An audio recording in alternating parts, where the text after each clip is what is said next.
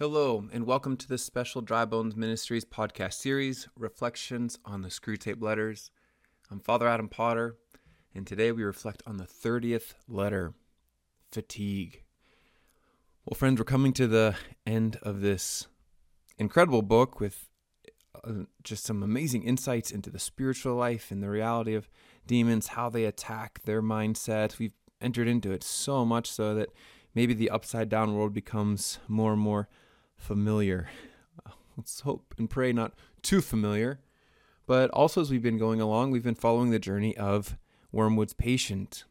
And at this point, we've seen him go through a conversion, coming into the faith, going through the highs and lows of faith and waning, being inserted into different friend groups, social groups, and then being inserted into this love relationship that this woman who is very faithful, has a faithful family, has brought out the best in him, and especially as it comes to the faith.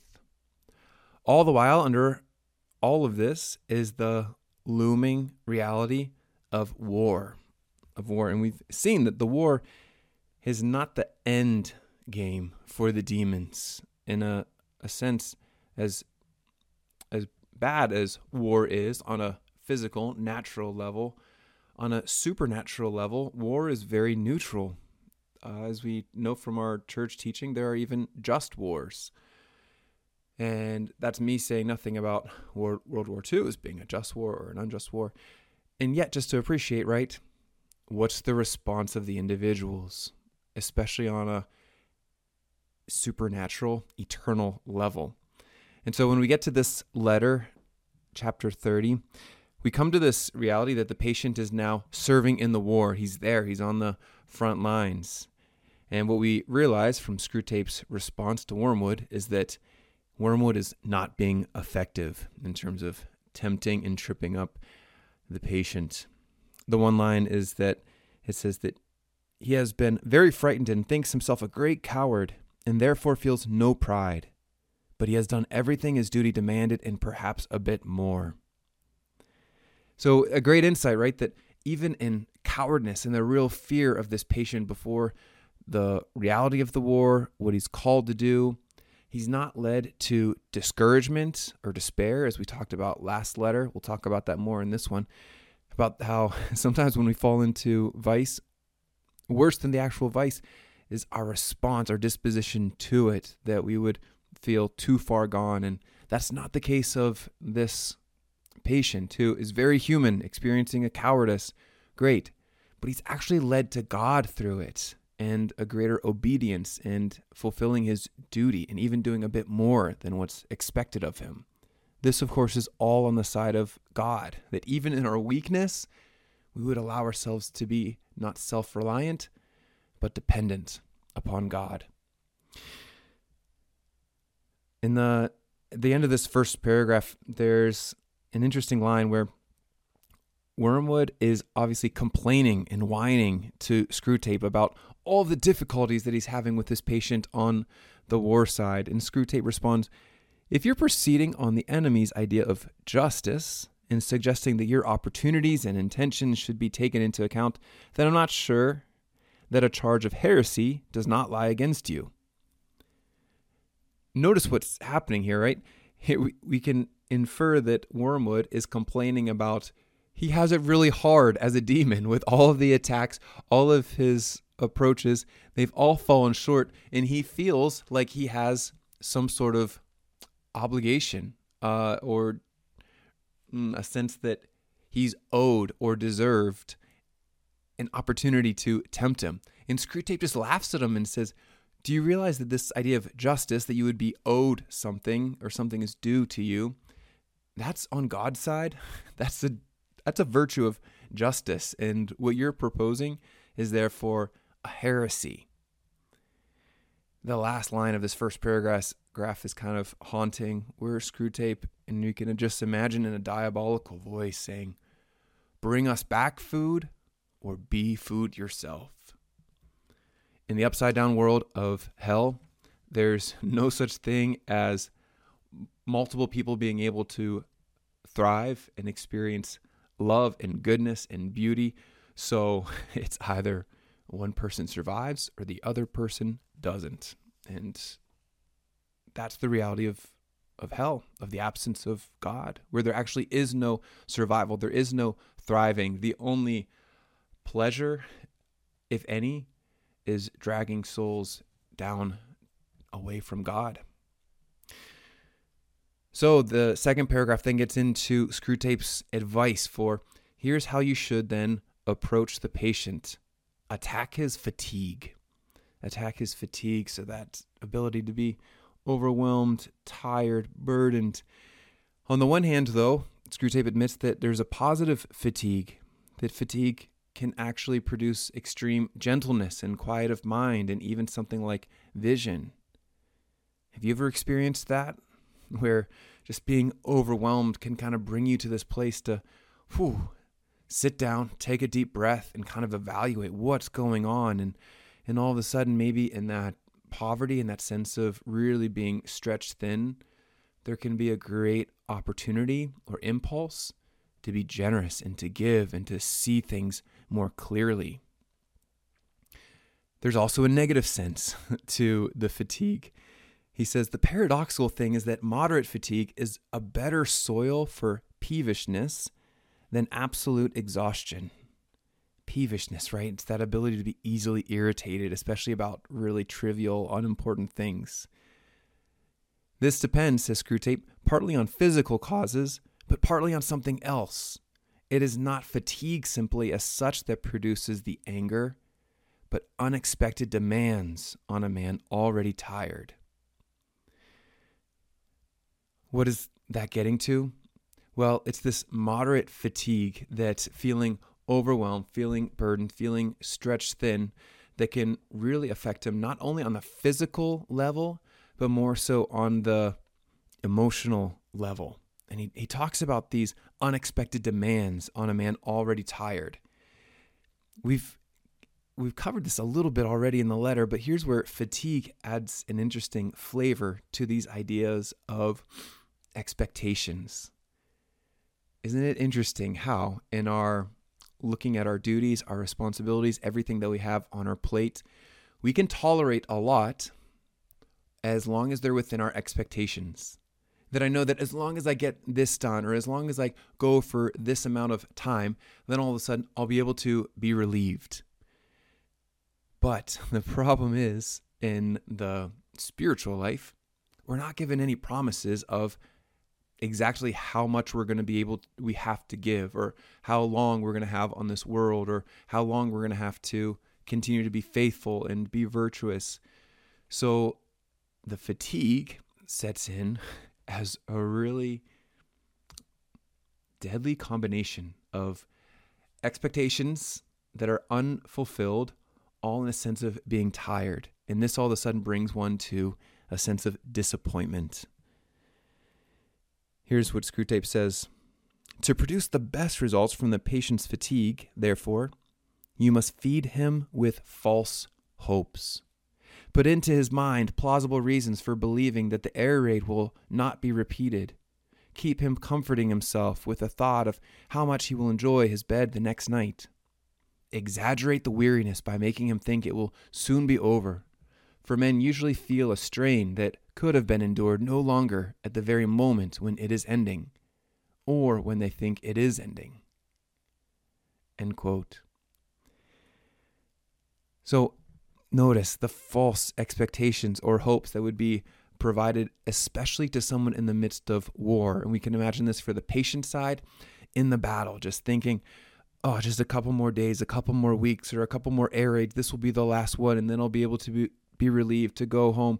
We can imagine, though, on the other side of the war, of the families at home, those who are missing their sons, daughters off at war. When are they going to come home? And the different words of hope coming maybe from national leaders that the, the war it'll just be a couple weeks it'll just be a couple months and this will be quick we're just going to come in we're going to finish this and then it'll all be over and so all of those things demons can play on to set these expectations and then with an underlying fatigue of just being stretched and having less resources and recognizing the oh tough reality of death and dying can bring to great discouragement. I was brought to thinking about a metaphor that I heard recently about. Uh, I applied it to the spiritual life. I don't think this was er, the original context. It was more in the line of a, a pep talk given to a football team. And the image was that for you as a football team, you need to be able to sprint, to sprint, give everything you, you have, go as long as you can without knowing when the finish line will come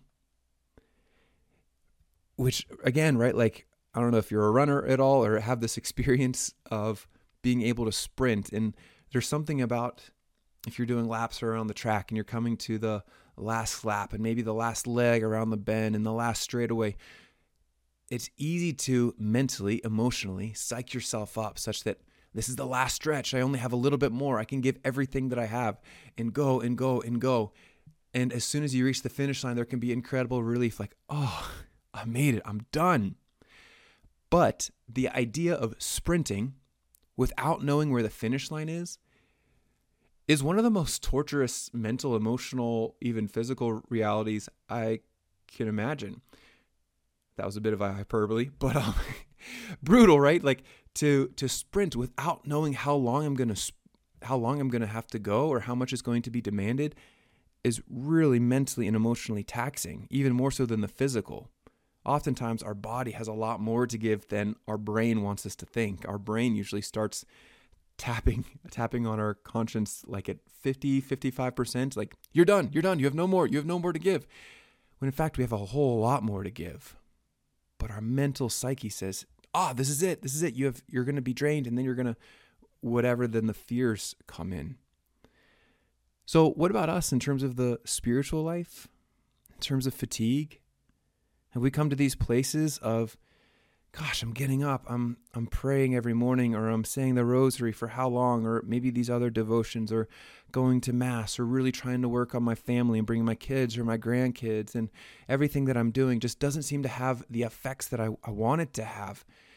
And so maybe you can start offering different terms or limits to God, like I've only got this much more. Oh, I've I can only give you this much left and then I'm done. And then if you don't respond, if you don't make it happen by this time, then, then I'm done. And this is where fatigue can really be exploited in our own life. They were actually given no promises by Jesus about how long we'll be called to endure and persevere. We talked about that last letter. Whoever perseveres or endures to the end will be saved. Some of the only promises that Jesus gives us in the Gospels have to do with suffering. In this life, you will have tribulations, you will have sufferings, says Jesus in the Gospel of John. But rejoice, for I have overcome the world. And so that in the midst of in, uh, incredible suffering or discouraging results, that we might persevere with a joy, all filled with a hope in the fact that the Lord is working even if our expectations aren't quite being met.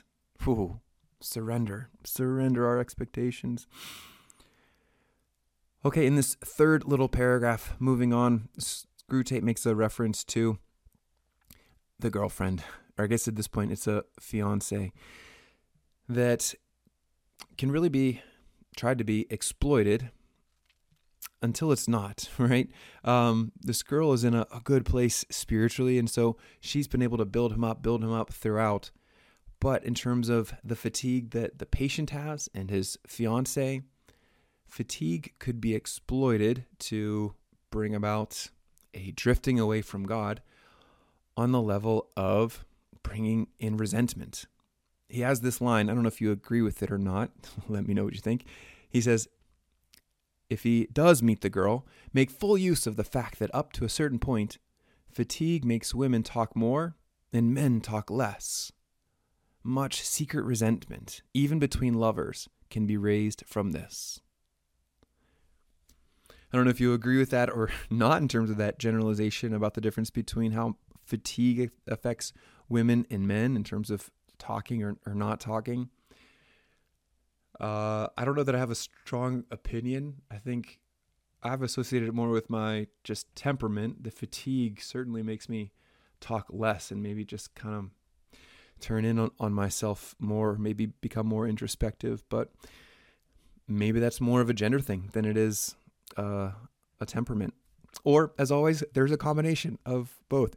We're complicated in the ways that all of our factors affect us. In the fourth paragraph, it's a long one that will take us to the end of this letter. We see the Screwtape it says that, okay, we're attacking his fatigue. Can we do this on an intellectual level of his faith or on the emotional? And very clearly, Screwtape says the emotional attack will not provide the best results. We need to go for the emotions. And at this point in reading through the Screwtape letters, I w- would hope that we know why. Why are emotion or intellectual attacks less effective? Well, remember from one of the first letters we find, it may have been the first letter, Screwtape says that to use reason is on the enemy side, therefore, God's side. That reason, logic, truth that appeals to the intellect are all on God's side. And so to make those attacks is to be on God's territory. So go for the emotional attack. It turns on making him feel. When first he sees human remains plastered on a wall, that this is what the world is really like, and that all his religion has been a fantasy. So now, in this uh, first part of the paragraph, he's going to talk about the meaning of real, things the way they really are. There were two different ways that Screwtape described this. Hopefully, you caught it.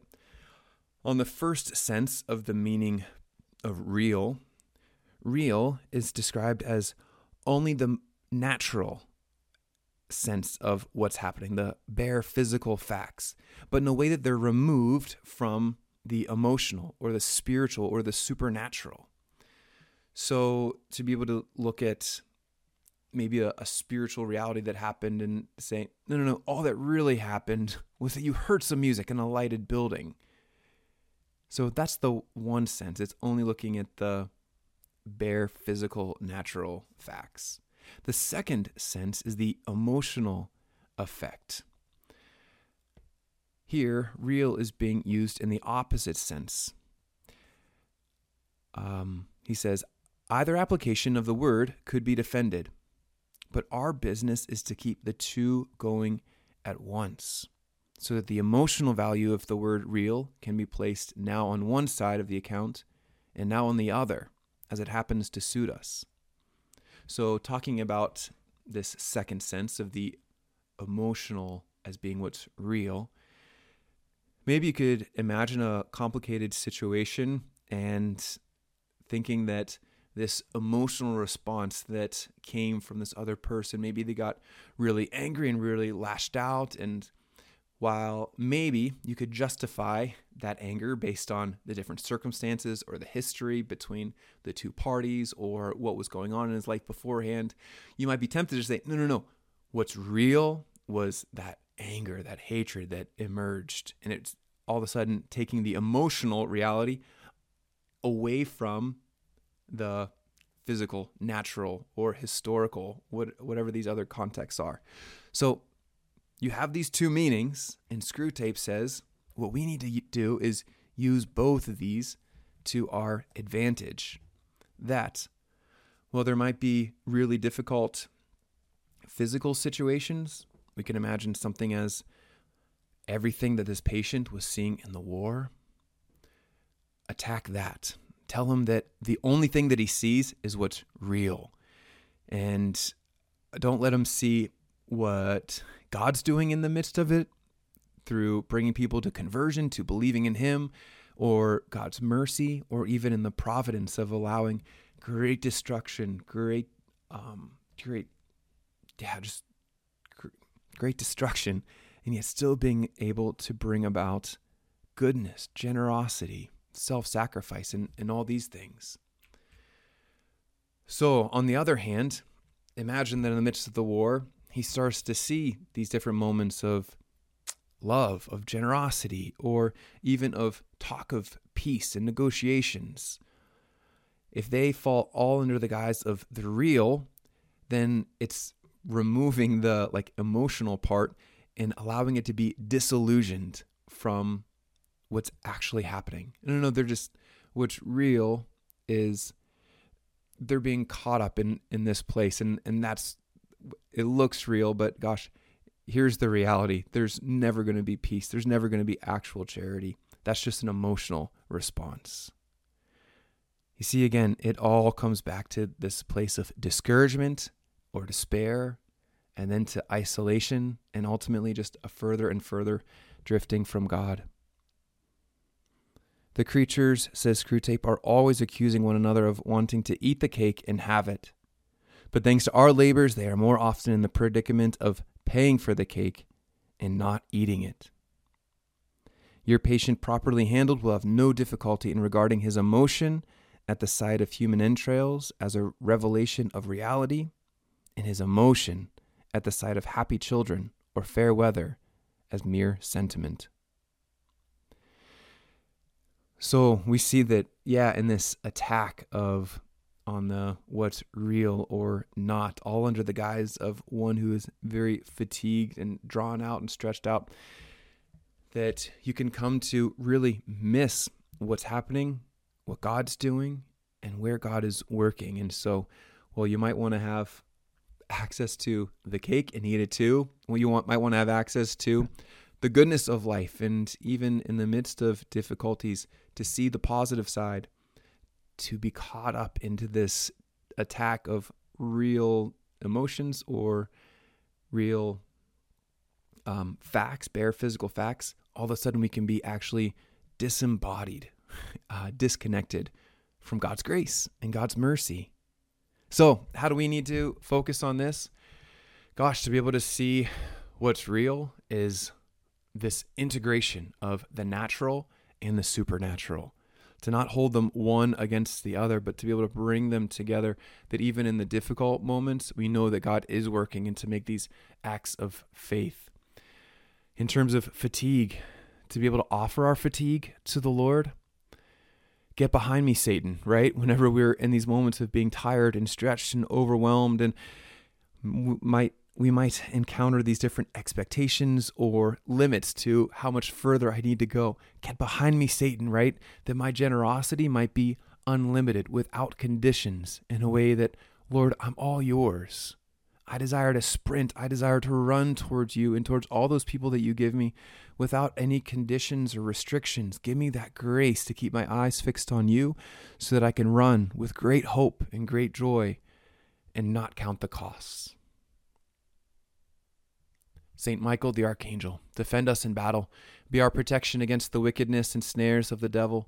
May God rebuke him, we humbly pray. And do thou, O Prince of the heavenly host, by the power of God, cast into hell Satan and all the evil spirits who prowl about the world seeking the ruin of souls. Amen. Okay, friends, thank you for joining us. We are down to our last couple letters. This one uh, today, and then tomorrow will be the last letter where we come to the epic conclusion of the Screwtape letters. Thank you for joining us for this special podcast series, Reflections on the Screwtape Letters. If you'd like to support the work of Dry Bones Ministries, please visit drybonespgh.org. Persevere. Do not give in to fatigue. Let's keep praying for one another. I look forward to seeing you tomorrow. God bless.